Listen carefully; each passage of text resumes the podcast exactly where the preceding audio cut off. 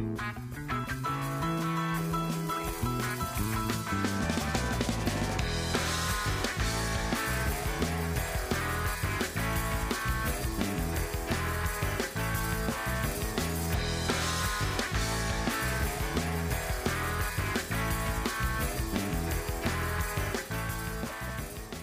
Hi, everybody. Welcome to the January 22nd, 2016 edition of Colorado Inside Out. I'm your host, Dominic Dezzutti. Thank you very much for joining us. Let's get a quick take on the very quick and somewhat secretive visit of former President Bill Clinton to Denver this week. Patty Calhoun from Westword. Now, this was to uh, get some support going for uh, volunteers to campaign, not, not an official um, uh, for the public. Uh, were you surprised at the secretive nature of the visit?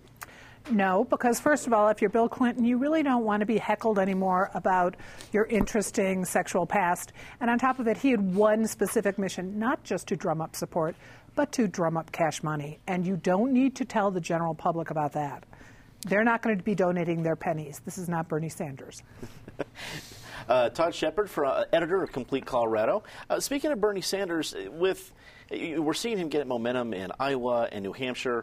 By the time it gets to Colorado, is does Hillary have this sealed up, or does she have anything to fear about Bernie Sanders here in Colorado? I, I think she does if Bernie Sanders can get more organization. I think Nine News had an interesting piece several months ago when they talked about one of the reasons they weren't covering Bernie Sanders so much was because they just couldn't get a hold of a PIO. Now for my planned joke. I did not have donor relations in Denver, Colorado. I think Bill Clinton was here in order to, uh, in case Hillary does win the White House, they were looking for IT services, you know, someone that could house an email service uh, in case she actually becomes president of the United States. Eric Sondermann, political uh, analyst, usually have to follow like a French philosopher quote or something about a Latin American dictator. Now it's a little bit of a, a pretty solid stand-up act. So uh, do your best. What's your take on this one? Uh, that was great. That was, uh, that, that, was that was solid there, Todd. I can't I can't compete with that. Uh, there was a surreptitious quality to Clinton's uh, in-and-out visit to to Colorado this week. Patty's right. It was about money. Uh, my son, who lives in Seattle, was in a bookstore there a couple weeks ago. All of a sudden, an unannounced visit, and Clinton walks into the bookstore, you know, with his way cleared by a bunch of Secret Service people. The purpose of the visit to Seattle was no different; it was about money. But he decided, uh, just off the cuff, to go to go shake a few hands here. Uh, Trump, whatever you want to say about Trump, no one's been more critical of him than uh, than I have he has made Bill Clinton into very much of a two edged sword in terms of a surrogate for Hillary or an advocate for Hillary here by calling him out and reintroducing all those issues from, from 15 or 20 years ago. Country has to decide whether they really want a, a sequel to that particular saga. Ben Gill, political consultant. So we're going to see both Clintons in Colorado quite a bit between now and uh, November.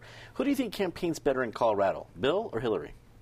Well, I think it's tough to beat Bill for a good retail politician, and I think he certainly fires up the base. But um, if you wanted to do big public out loud events, you need to have the principal, and that's Hillary.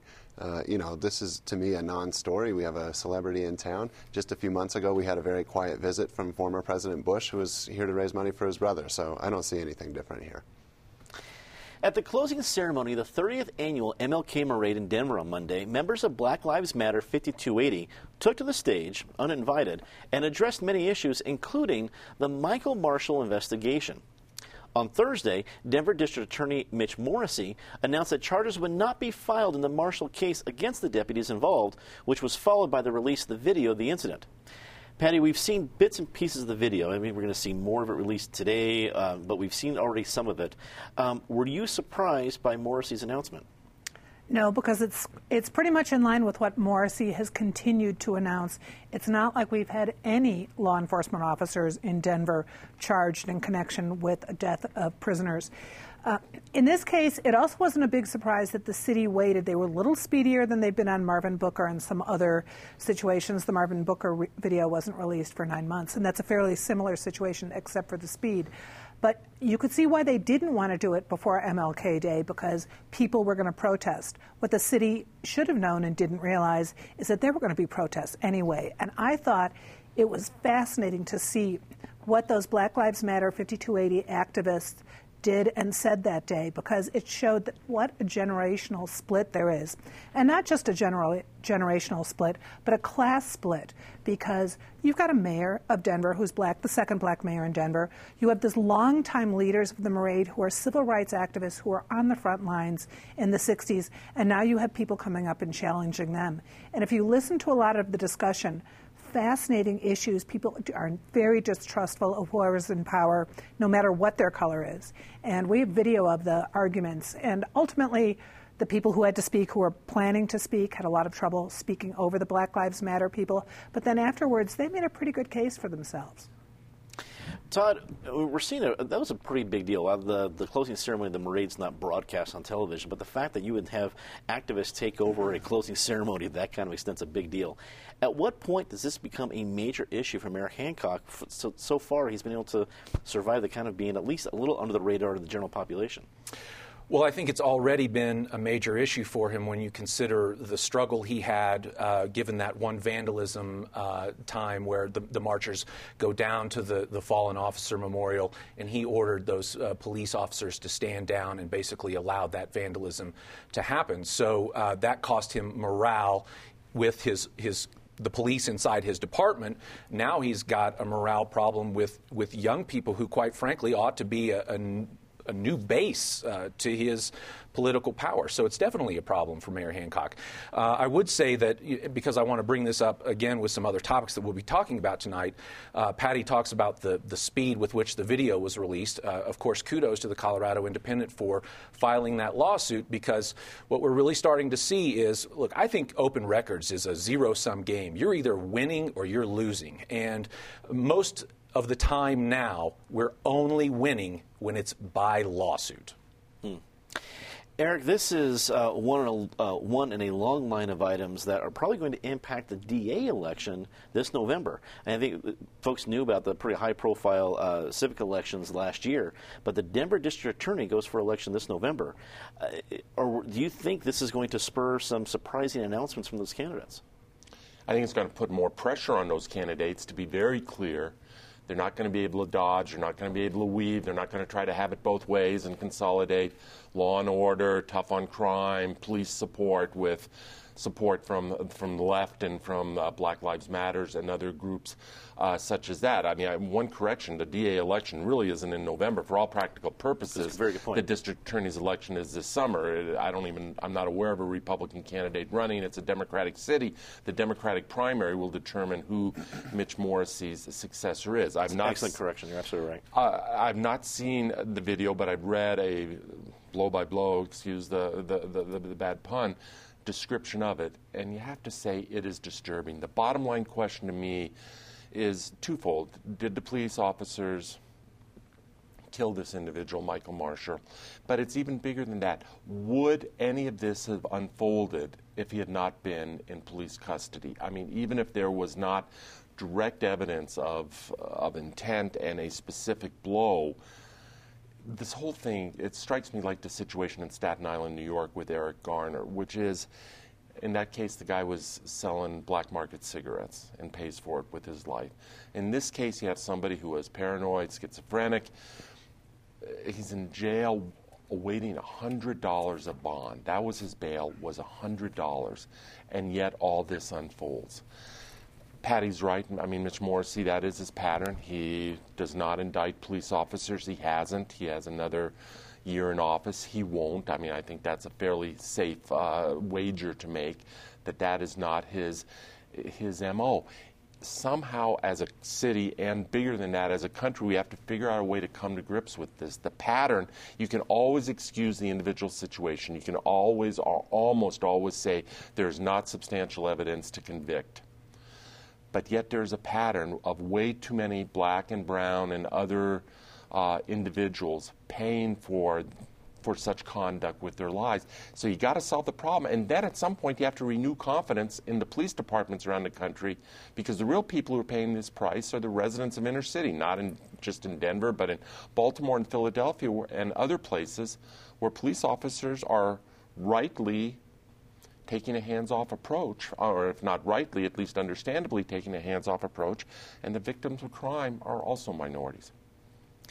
Ben, I think some, whether it be activists or I think just normal citizens, are asking if you see so many of these cases and none of them have charges filed, uh, people asking at what what is it going to take to see charges filed? And I understand the DA's point of wanting to take a case that he or she thinks they can win, but if they're always deciding that if they win or can't win that, they become the jury of one. And if it, even if they're going to lose the case, wouldn't it be better to at least have a jury of 12 deciding if it can be won or lost? Do, does a DA need to take a stand to let a jury to decide sometimes if a case can be won or lost and not just make that consideration themselves?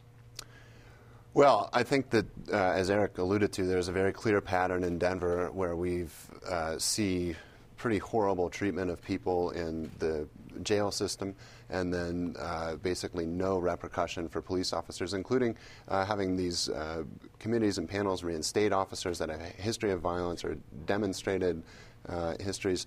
So, you know, I think there's no question that the pattern needs to change you know, I would be very interested in seeing this metric that the DA's office uses. You can look at the Moses-EL case and say, why on earth are they continuing to hold those charges when it's very clear that he's innocent and was in jail for 25 years for nothing? Um, so, you know, to me, I think what you're seeing is that the mayor increasingly has no constituency. And it, this is not a generational divide. There was a great piece in the Colorado Independent that talked about the Black Ministerial Alliance in a, in a meeting with the mayor where there was huge tension. And these are not young people. These aren't the 20 somethings and the millennials sitting there. These are the civil rights leaders from, from the past sitting in meetings with the mayor that, become, that have become very contentious. So I think there's no question that there is a broad distrust of the um, power and authority system in the city of Denver, um, particularly uh, amongst uh, you know minority communities and, and, people who are in distressed situations. And I think that the total lack of transparency from both the mayor's office and the district attorney's office is not just lamentable, but frankly um, it's cowardice, in my view. And I think that they're hiding behind policy. And I think that they're frankly taking advantage of the fact that we don't have a very robust media in the city anymore. The Denver Post certainly is unwilling to criticize the administration. And in fact, where uh, the Colorado Independent identified a couple of thousand uh, Black Lives Matters protesters, the Post didn't really make a mention of how many there were, which I found to be a really disappointing editorial just in excluding information. So there's a huge problem. There's uh, hopefully some increasing accountability coming with this election, but I, f- I fear that, frankly, we're not going to get it. And I think until we see a change in leadership, that we're not going to see any change in our systems. The results of an investigation of the 2013 Arapahoe High School shooting outline the school's insufficient attempt to investigate Karl Pierson prior to the shooting. The report also showed a failure to address threats against a faculty member and a poorly done assessment of the perpetrator as a low level risk. School officials are also being denounced for their hindering of the investigation after the shooting occurred. Todd, you're an investigative reporter by trade. You did a great job with it. When you saw this report, you've seen, you've seen a lot of damning reports. When you saw this one, what did you think? Well, my first thought really was I can't believe we live in a society where our schools go on these zero tolerance policies. We kick out kids for having the, the rifle that they use in their uh, in the band, right? Uh, and we, we suspend them and send them home. And then this guy actually makes a threat against the teacher, something that ought to be a zero tolerance uh, in my mind. Uh, but still, he, we just let him stay there. Um, the other thing, uh, the, the, the, the, cooperation of the, or lack of cooperation from the school officials, it's just, it, it's sad and depressing when you read this report that, that there was so little cooperation. When you go back to Columbine and you look at the changes, uh, the way law enforcement reacts on an active shooter situation, right? We don't wait anymore, we just go in. Um, one can only hope that this report now will spur some sort of similar change where we're talking about troubled, maybe mentally disturbed children in our schools and how we react to them proactively on the front side before we ever get to this situation. And I'll wrap it up by going back to, again, my theme of the day. Uh, we only know this information because the parents uh, took a bold stand and decided to, to sue the school. Had that not happened, we may have not known any of this. Again, this is these are criminal justice records. And I think when you look at all of these cases and you start to take them together, what we're really seeing is we just don't have enough power in the criminal. Keep in mind, the Colorado Criminal Justice Records Act is separate from CORA, and we don't have enough power there. Eric, um, as Todd alluded to, this hopefully can get something. This is some. This becomes something that other school districts can learn from, like what we learned from Columbine. But is it time for somebody, maybe in the legislature this year, to mandate some universal changes? You see, some counties I think that Jefferson County actually has somebody who looks at um, the assessment of kids in crisis, of its people that are either going to be uh, violent or um, uh, some uh, criminal background, things like that. Should that be more universal in Colorado? I'm going to be a skeptic of that, simply because you can have all the good intentions the, in the world sitting in the Colorado legislature, sitting in those two chambers, and mandate this law and mandate that law. It ultimately comes down to individual judgment. I don't have a lot to add. I think Todd nailed it very well. But there's this disconnect between these zero tolerance policies where second graders and third graders and fifth graders are getting suspended for incredible nothing you know, because there is some little plastic gun, I mean, you know, uh, butter knife, gun, butter knife, whatever, stuff like that. What is lacking in my mind is not more laws, it's more common sense and more just using good human judgment. I thought this report was very damning on two levels. One, what happened before the incident, the pre, where this guy clearly had a vendetta against this one teacher, the speech and debate teacher at Arapahoe and that was dismissed as a, the threat risk, and a mistake was clearly made where he was a, a threat and, and everyone dismissed it. People can make mistakes. A mistake was made in that case. I think what is harder to accept is what happened after the fact, the post tense of the lack of cooperation, the lack of openness and transparency, and lastly, just to echo Todd, a shout out to the family for forcing this issue, but not only forcing it with a lawsuit, but at least as I understand it, their main motive behind this lawsuit isn't to collect a big check. Mm-hmm. It is to force reform and force transparency, and they have been successful in that regard. Ben, it seems that everything that I looked at this seemed to revolve around the whole lawsuit angle. The fact that there was actually roadblocks to teachers talking to investigators after the shooting, this is all afterwards, seemed to me a, a school tightening up uh, so that they're not going to get sued or making sure that they're not going to lose as much in a potential lawsuit. It seems like that would be a room for reform, but maybe I'm crazy. What do you think? Well, I mean, I think any school that has something like that happen is going to be extremely cautious in the aftermath about where their liability is and um, I'm sure that you're right that there must be some room for reform. I think more importantly, though, are what are we doing to catch these things? We saw the two young girls uh, at a neighboring high school who were caught plotting uh, before anything happened, and it'll be interesting to watch as that unfolds, sort of how far along they were.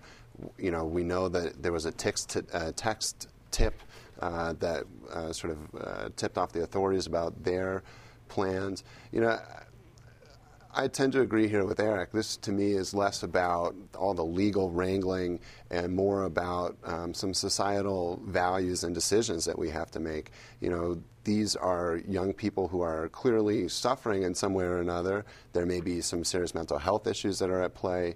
Um, I think that schools have increasingly become equipped to identify these red flags. I think there's no question, and you can see it in how all this plays out, that uh, not all of those networks are connecting. Um, but it's good that we can catch those things. I think what we need to continue to really raise, though, is our level of empathy and to understand that mental illness is not a choice and that people are, are maybe predisposed to having violent uh, tendencies, and, and we need to flag them and try and give them counseling before uh, anything terrible happens. And I think it's also important that we don't do those things in a punitive way so that kids who are young are getting uh, tagged and sort of marked as being troublemaker, trouble, troublemakers or problematic for the rest of their lives. Patty Westword also has a proud tradition of investigative reporting. When you saw this report come out, what was your reaction?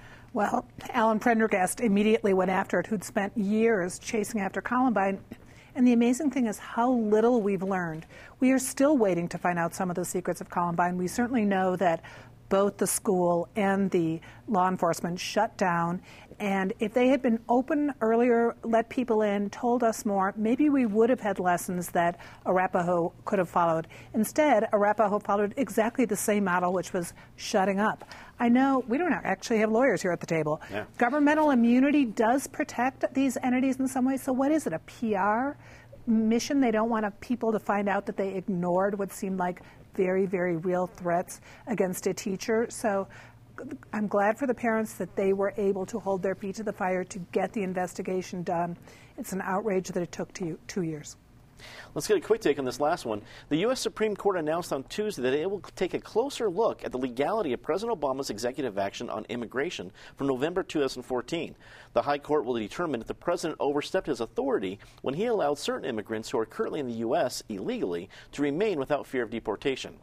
Eric, it's an election year. Immigration's always huge. Uh, your quick take on this? My quick take is this pits, it's a tough one for me. It pits two values I care deeply about. One is I think immigrants are a net boon to this country, and I don't think you take people who have been here long term, whose kids are, who are playing by the rules, whose kids are performing at high levels, and just randomly deport them and ship them back across the border. The second value is we're a country of laws, and I think it needs to be arbitrated and determined whether the president had this authority via executive action. I disagree with the Republican Congress in terms of their attitude about immigration, but ultimately, I think legislatures have to rule. We are a country of laws. Those two values I hold are in direct conflict, and I'm going to lose on one count. Ben, your quick reaction to the news in the Supreme Court? Well, I think anytime you make a move to create more equity in society and give people a more solid uh, grounding in society, it's a plus. And I think if you look at the trajectory of executive power, it's almost unbelievable to think that they would challenge it in this way given the Bush presidency. But here we are with the Republican Congress, and I, I think that Obama will, be, uh, will win. Patty, does the Supreme Court set up a major election issue with their decision probably later this year? Well, we're already going to be talking about immigration, whether or not the Supreme Court comes through with that. But I think they will add to the discussion with their decision. I don't know which way it'll go. But we're going to be talking about it here anyway because we still have the whole issue of the Lakewood shelter for the refugee children who date from kind of that era, not the Syrian ones, but the refugee children from Central and South America who are going to be mo- moving to Lakewood in the next four months. Todd, wrap it up for us. I think no matter what the Supreme Court decides, I think this is a victory for whoever is the leading Republican nominee at the time. If they say, if they uh, strike down the executive order by the president, then that gives the Republican the ability to say, look how lawless uh, the Obama administration was. If they uphold it, it gives the conservative the ability to say, if you don't elect me, we'll never reform that Supreme Court.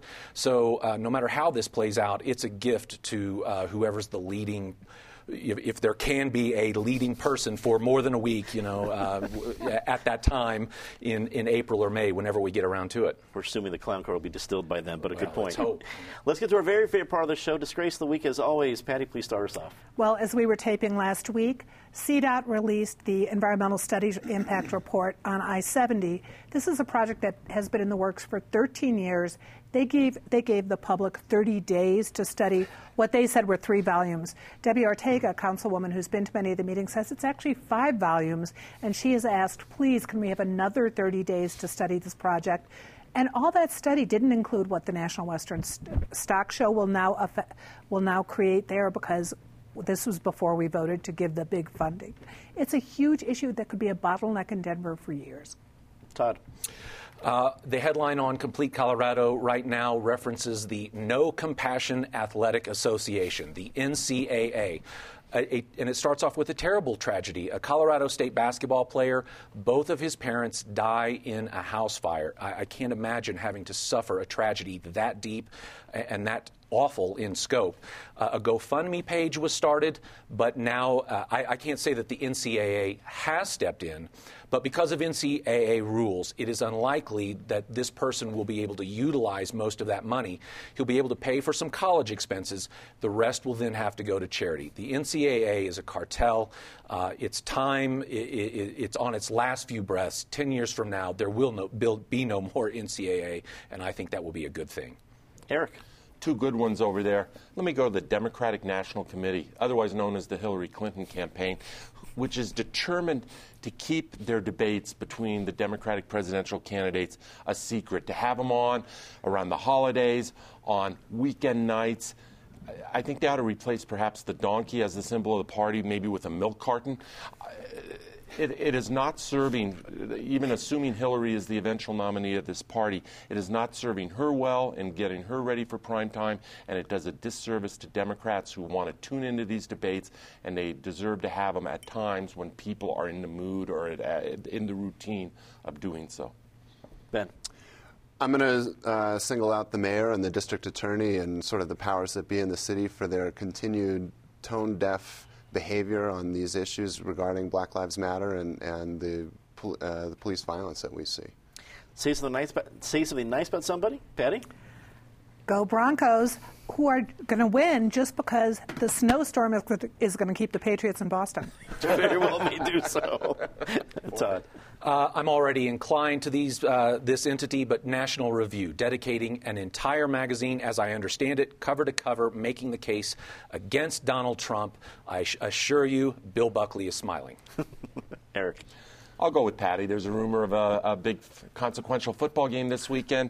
I was somewhat outspoken last weekend at the Broncos' less than impressive performance and, and questioning their ability to compete with the Patriots and as well as uh, either Arizona or Carolina in the Super Bowl. I think there's a good chance I'm wrong, and more than that, I very much hope I'm wrong, and I think they're, I think they can do it this Sunday. You hear, Ben. Other side of the coin, our friend of the show, Susan Greene in the Colorado Independent and mm-hmm. the Black Lives 5280 movement for helping to push for transparency from those same administrators that I shamed a moment ago. Here, here, great work over there. That's all the time we have tonight. Thanks for tuning in. Be sure to tune in to uh, big premieres on Channel 12 next week. The new PBS Civil War drama, uh, Mercy Street, starts at 9 p.m. The critically acclaimed I'll Have What Phil's Having, starring uh, one of the co-creators of uh, Everybody Loves Raymond, touring the world and eating, which is just a phenomenal job. It's a great show. Uh, that starts Tuesday at 8 p.m. And the season three premiere, Street Level, airs Tuesday at 7 p.m. The first stop is 32nd and Tejon. As always, remember to check out the CIO podcast on iTunes and our web exclusive segments on our Twitter feed. For everyone here at Channel 12, I'm Dominic Dezzutti. Thanks very much for watching. Good night.